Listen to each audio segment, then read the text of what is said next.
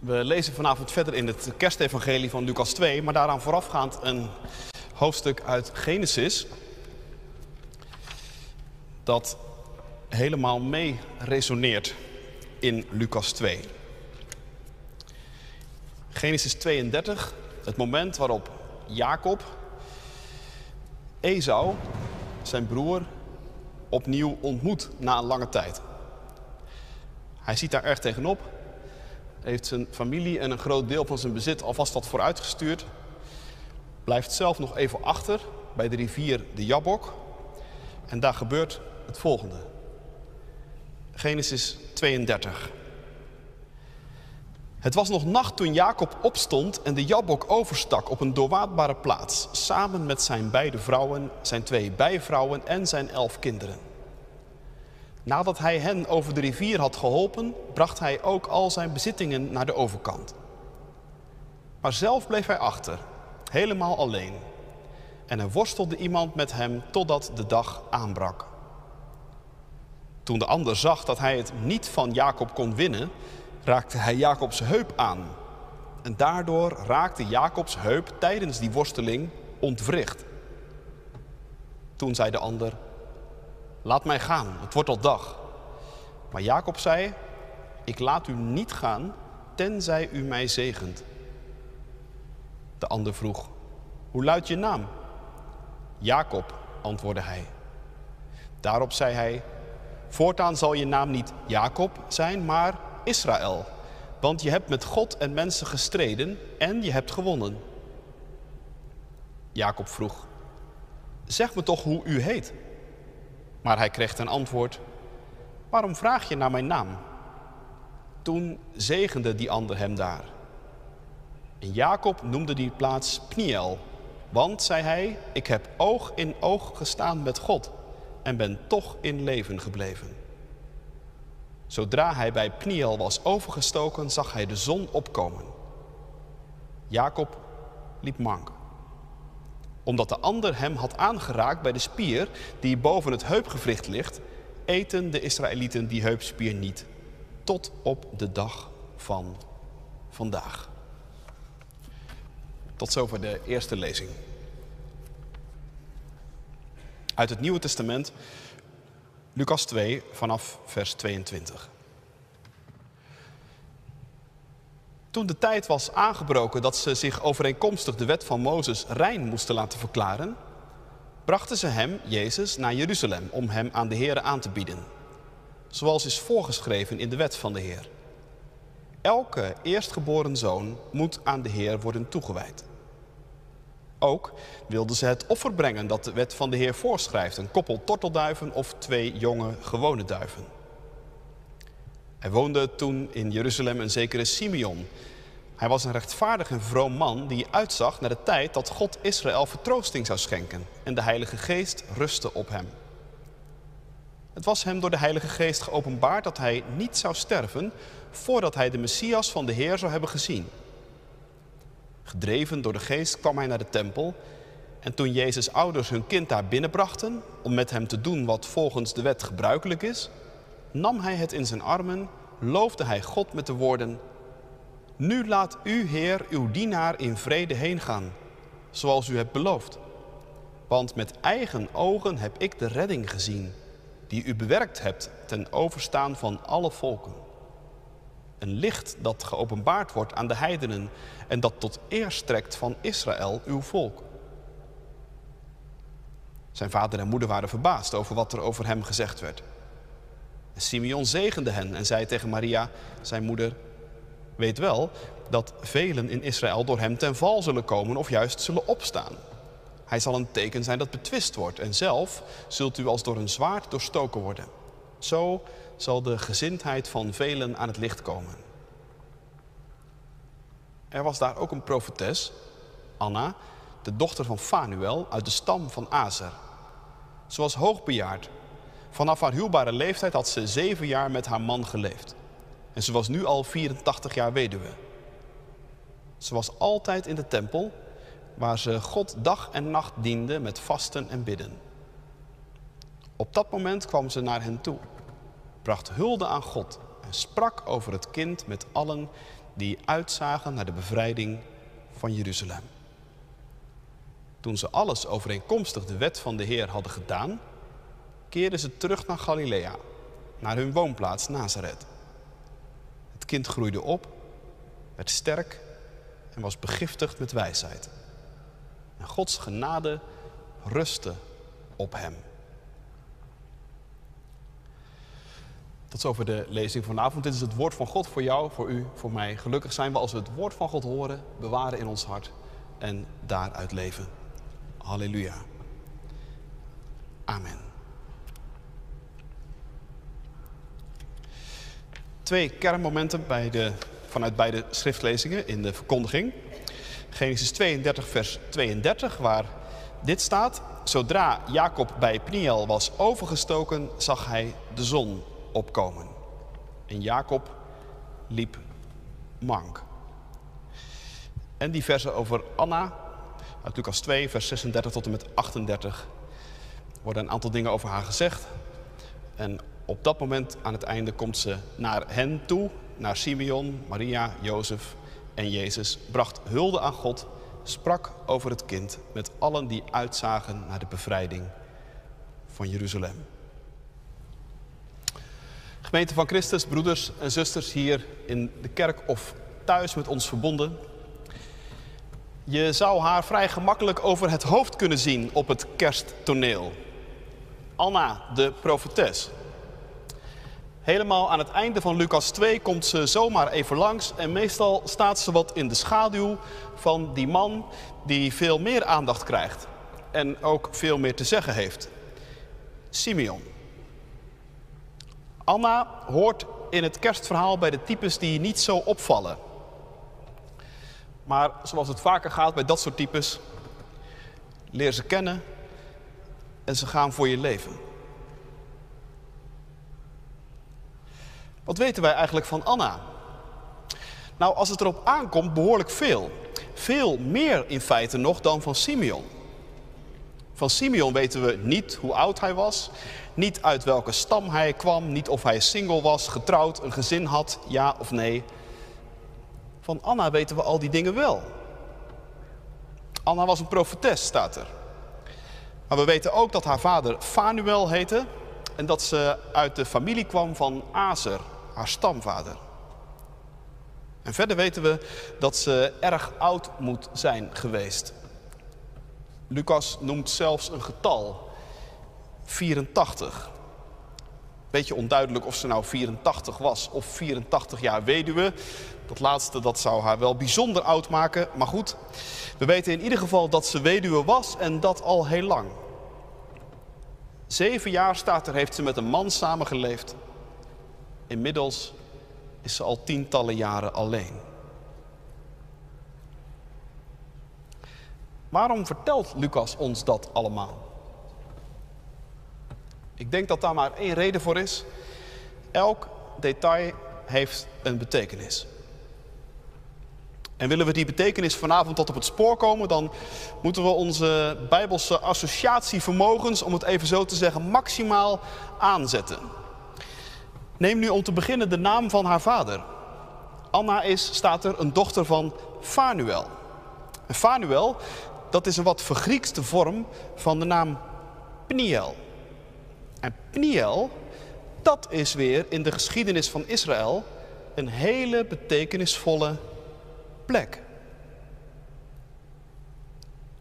In Pniel, we hebben het gelezen, worstelde Jacob, de aartsvader, met God. Jacob en zijn broer Esau, ze hebben elkaar jaren en jaren niet gezien, maar dan op een goed moment zoekt Esau weer contact. Jacob schrikt zich een ongeluk, bang als hij is dat Esau komt om wraak te nemen.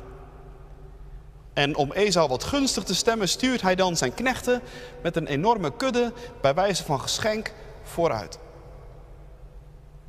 Zelf blijft hij nog even achter, bij de rivier, de Jabok. En in die nacht gebeurt het. Een vreemde, mysterieuze figuur kruist plotseling zijn pad daar aan de oever van de rivier, begint een langdurige worstelpartij. En wat blijkt? Ze zijn aan elkaar gewaagd, die twee. Jacob houdt het erg lang vol en de ander kan niet winnen. Maar vlak voor de ochtend aanbreekt, vlak voor het licht opgaat, gebeurt er een wending. De ander trekt met geweld Jacobs heup uit de kom en Jacob moet opgeven. Maar zelfs dat doet hij niet zomaar. Ik laat u niet gaan, tenzij u mij zegent, roept hij. Waarop die ander vraagt, hoe heet jij eigenlijk? Jacob, zegt Jacob. En dan klinkt het, voortaan zul je niet langer Jacob heten, maar Israël. Want je hebt met God en mensen gestreden en je hebt gewonnen. En al gauw beseft Jacob dat hij deze nacht niet met zomaar iemand te maken gehad heeft. Ik heb oog in oog gestaan met God, zegt hij, en ik ben toch in leven gebleven. En zo komt deze plek aan zijn naam. Pniel, aangezicht van God. En op die plek komt Israël aan haar naam. En daarom is Pniel voor altijd verbonden met de geschiedenis en met de naam van dit volk. En nu denk ik, dat hele verhaal moet je als het ware mee laten klinken als je de naam van de vader van Anna hoort. Fanuel, Pniel, aangezicht van God. Het moment waarop Israël de naam kreeg die het nog altijd heeft. En wat voor een naam? Israël betekent strijder met God. Israël is een volk dat worstelt met God. God en zijn volk hebben een hele ingewikkelde relatie, om het even zo te zeggen. Ze kunnen niet met en ze kunnen niet zonder elkaar.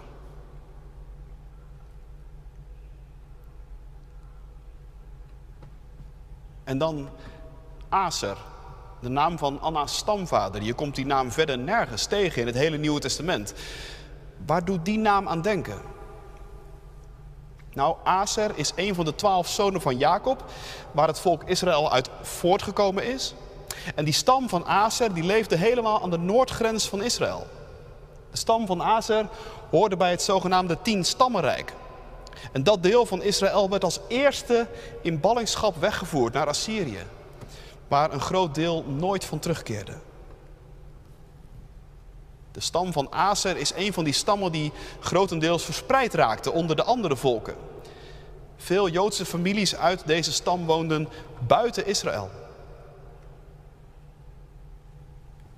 En dan is Anna ook nog eens weduwe. Zeven jaar heeft ze met een man geleefd, maar dat is inmiddels al heel lang geleden. Het overgrote deel van haar leven is ze alleen geweest. Sommige uitleggers zien in die 84 jaar een symbolisch getal. 7 keer 12. Het getal van de volheid en het getal van de twaalf stammen van Israël. Alsof Anna met haar 84 jaar het gemis van een heel volk representeert. Fascinerende gedachte. Nu ja, als je al die dingen bij elkaar optelt, dan zie ik dus een vrouw voor me die getekend is door het leven. Een vrouw in wie de loop van het leven haar sporen heeft getrokken. Een vrouw die in haar afkomst, in de naam van haar vader, in de naam van haar familie en in haar persoonlijke leven een heleboel gemis met zich meedraagt. Persoonlijk gemis, maar ook gemeenschappelijk gemis. Want in haar eigen biografie klinkt de biografie van haar hele volk mee. Anna is hier ook model voor Israël. Voor het volk dat weet wat het is om met God te leven en met God te worstelen. Het volk dat weet wat het is om verloren te kunnen gaan in de maalstroom van de geschiedenis. Het volk dat weet wat het is om te leven met gemis.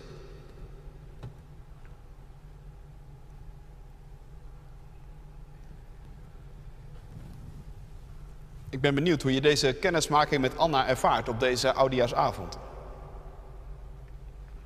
Ik ben benieuwd hoe je terugkijkt op het jaar dat achter ons ligt. En of je er misschien trekken uit het leven van Anna in herkent. Het zou zomaar kunnen dat 2021 een jaar geweest is waarin je ook zo je worstelingen hebt gehad. Voor niemand van ons is het een jaar geweest dat als rimpelloos de boeken ingaat. Dus ik zou bijna zeggen, het zou vreemd zijn als het niet zo is. We hebben heel wat afgeworsteld. Met een onzichtbaar virus, met maatregelen, met allerlei ingewikkelde en pijnlijke discussies die daaruit voortvloeiden. Met allerlei lang verborgen maatschappelijke ontwikkelingen die nu ineens pijnlijk boven kwamen liggen. En misschien heb je je ook wel wat verloren of innerlijk verscheurd gevoeld. Zag je om je heen dat vriendschappen of familiebanden onder spanning kwamen te staan? Voelde je je verloren te midden van die enorme cacophonie aan stemmen, geluiden en meningen? Wilde je proberen op te treden als een verbinder, maar zag je die pogingen achter elkaar mislukken? Of moet je juist terugkijkend concluderen dat je zelf ook wel wat aan de polarisatie hebt bijgedragen? Dat je wel eens te hard was in je oordeel over een ander. Zonder dat je nou echt de moeite nam om te luisteren.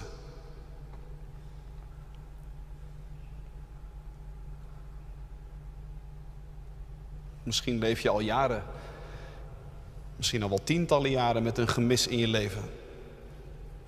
Maar werd dat het afgelopen jaar des te schrijnender voelbaar.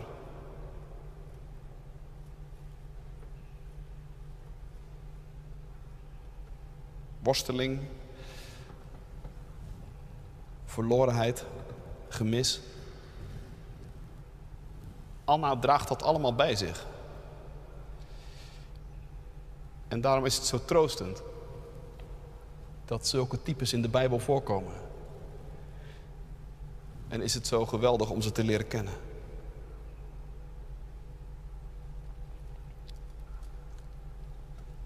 Maar we leren Anna vanavond niet alleen maar kennen in haar gemis. We leren ook haar kennen in de manier waarop ze daarmee een weg gaat. Want naast wat Lucas ons allemaal vertelt over haar familie en haar burgerlijke staat, vertelt hij ons ook over hoe zij haar geloof vorm gaf. Anna is een vrouw die de tempel niet verliet en die met vasten en bidden dag en nacht God diende, staat er. Ze is bij God dus kind aan huis. Het huis van God, dat is haar huis. Haar thuis. Misschien nog wel meer dan haar eigen stekkie. En in dat huis van God is ze om te vasten en te bidden. En in die combinatie wijst dat op een leven dat er helemaal op gericht is om gespannen te wachten op wat God gaat doen. Vasten en bidden, dat is een leven in afhankelijkheid. Een leven in een diep verlangen en een gespannen afwachten. Daarin lijkt ze op Simeon. Van wie Lucas vertelt dat hij de vertroosting van Israël verwachtte.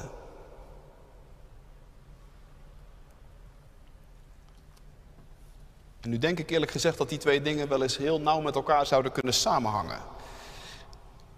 Leven met een gemis, een kras op je ziel en vasten en bidden. Anna hoort bij die mensen die hebben ontdekt dat er een godvormig gat in ons leven bestaat. Dat zich in die end alleen maar door Hem laat vullen. En uiteindelijk door niets en niemand anders. Er is niemand die types als Anna in hun gemis kunnen troosten, behalve die ene. God zelf.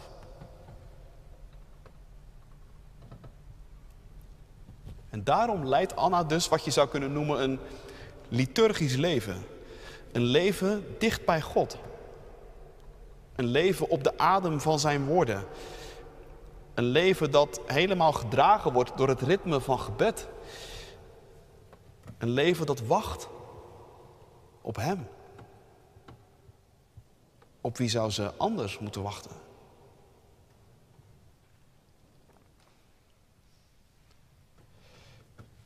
Ik ben benieuwd of dat ook iets is wat je in Anna herkent.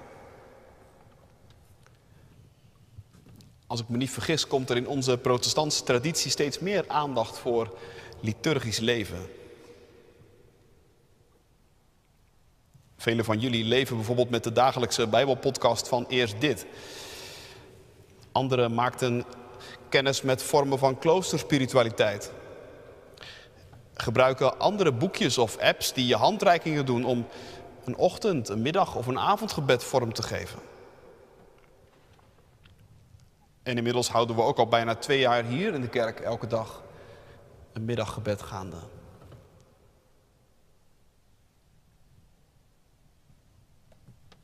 Ik begrijp dat wel, die aandacht voor liturgisch leven. Tijden zijn verwarrend en de vraagstukken waar we met elkaar voor staan zijn immens. En ondertussen vallen er ook allerlei oude en vertrouwde structuren uit elkaar.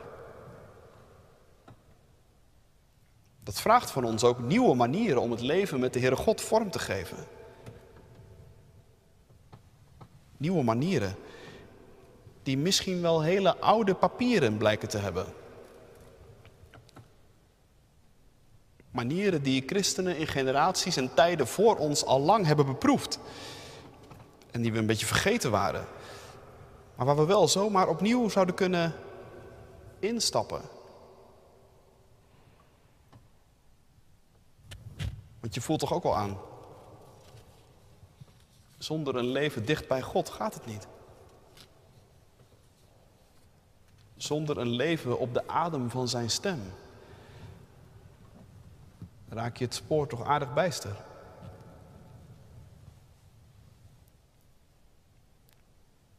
Dat heb ik zelf in ieder geval het afgelopen jaar heel sterk ervaren. De dagdagelijkse dingen en je grote en kleine zorgen, die kunnen je zo enorm in beslag nemen dat er eigenlijk amper ruimte meer is voor meer. Terwijl dat zo bitter hard nodig is. Dat je juist in deze tijden wat zicht houdt op het grote plaatje, op het wijdere perspectief, op God en op zijn belofte en op zijn toekomst. Een liturgisch leven houdt je bij de les. Het houdt je leven ook open. Juist ook op al die momenten dat je het misschien even niet meer zo goed weet.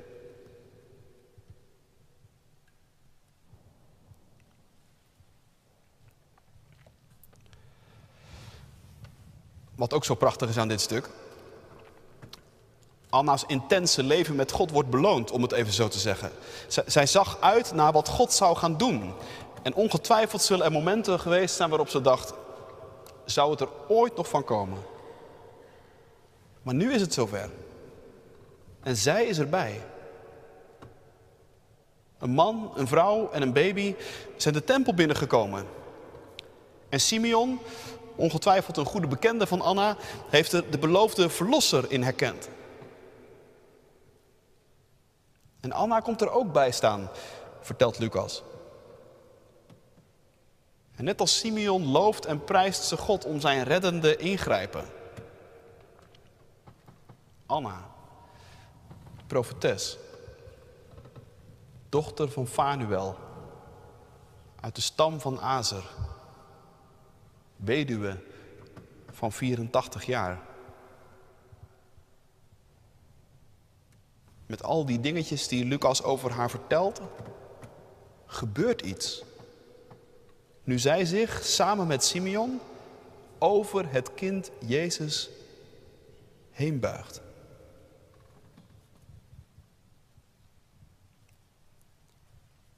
Anna, dochter van Fanuel. De naam van haar vader die verwijst naar dat oermoment in de geschiedenis van Israël. Jacob die bij de Jabok worstelde met God. Nee, dat had hij niet opgezocht, dat moment. Jacob was daar juist in zijn eentje achtergebleven bij die beek om, om een nachtje rust te hebben, voorafgaand aan die spannende ontmoeting met Esau. Maar die rust werd hem niet gegund. Een man worstelde met Jacob, staat er. Hij koos er niet voor. Die man kruist gewoon eenvoudigweg zijn pad. En tijdens die lange, lange nacht heeft hij die persoon misschien wel heel wat verwenst. Waar slaat dit hele gebeuren op? Waarom wordt mij geen rust gegund? Waarom komt u mij hinderen? Nou, dat wordt gaandeweg steeds duidelijker. Of misschien moet je beter zeggen, het wordt achteraf duidelijk. Want helemaal aan het einde kan Jacob nog maar één conclusie trekken. Ik heb God gezien, zegt hij. Van aangezicht tot aangezicht. En mijn leven is gered. Deze langdurige worsteling heeft mijn leven voorgoed veranderd. Jabok, dat betekent zoiets als worstelbeek, is Pniel geworden. Gezicht van God. Nou, iets vergelijkbaars gebeurt hier ook met Anna, de dochter van Pniel. Met dat zij het kind Jezus in de ogen kijkt, ziet ze God. Van aangezicht tot aangezicht. En over een worstelend jabok leven, om het even zo te zeggen, waar gemis als een rode draad doorheen loopt, komt een nieuwe glans te liggen. Pniel breekt binnen bij Anna. God. Van aangezicht tot aangezicht.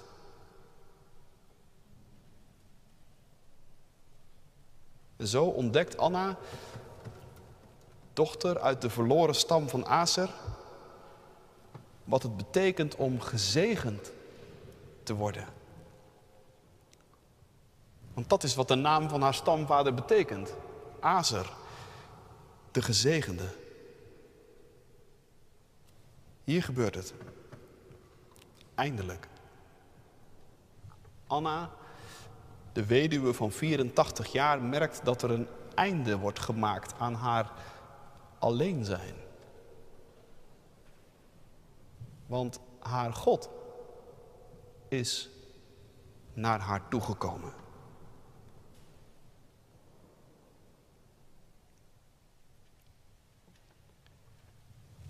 Oudejaarsavond 2021 is een uitnodiging aan jou en aan mij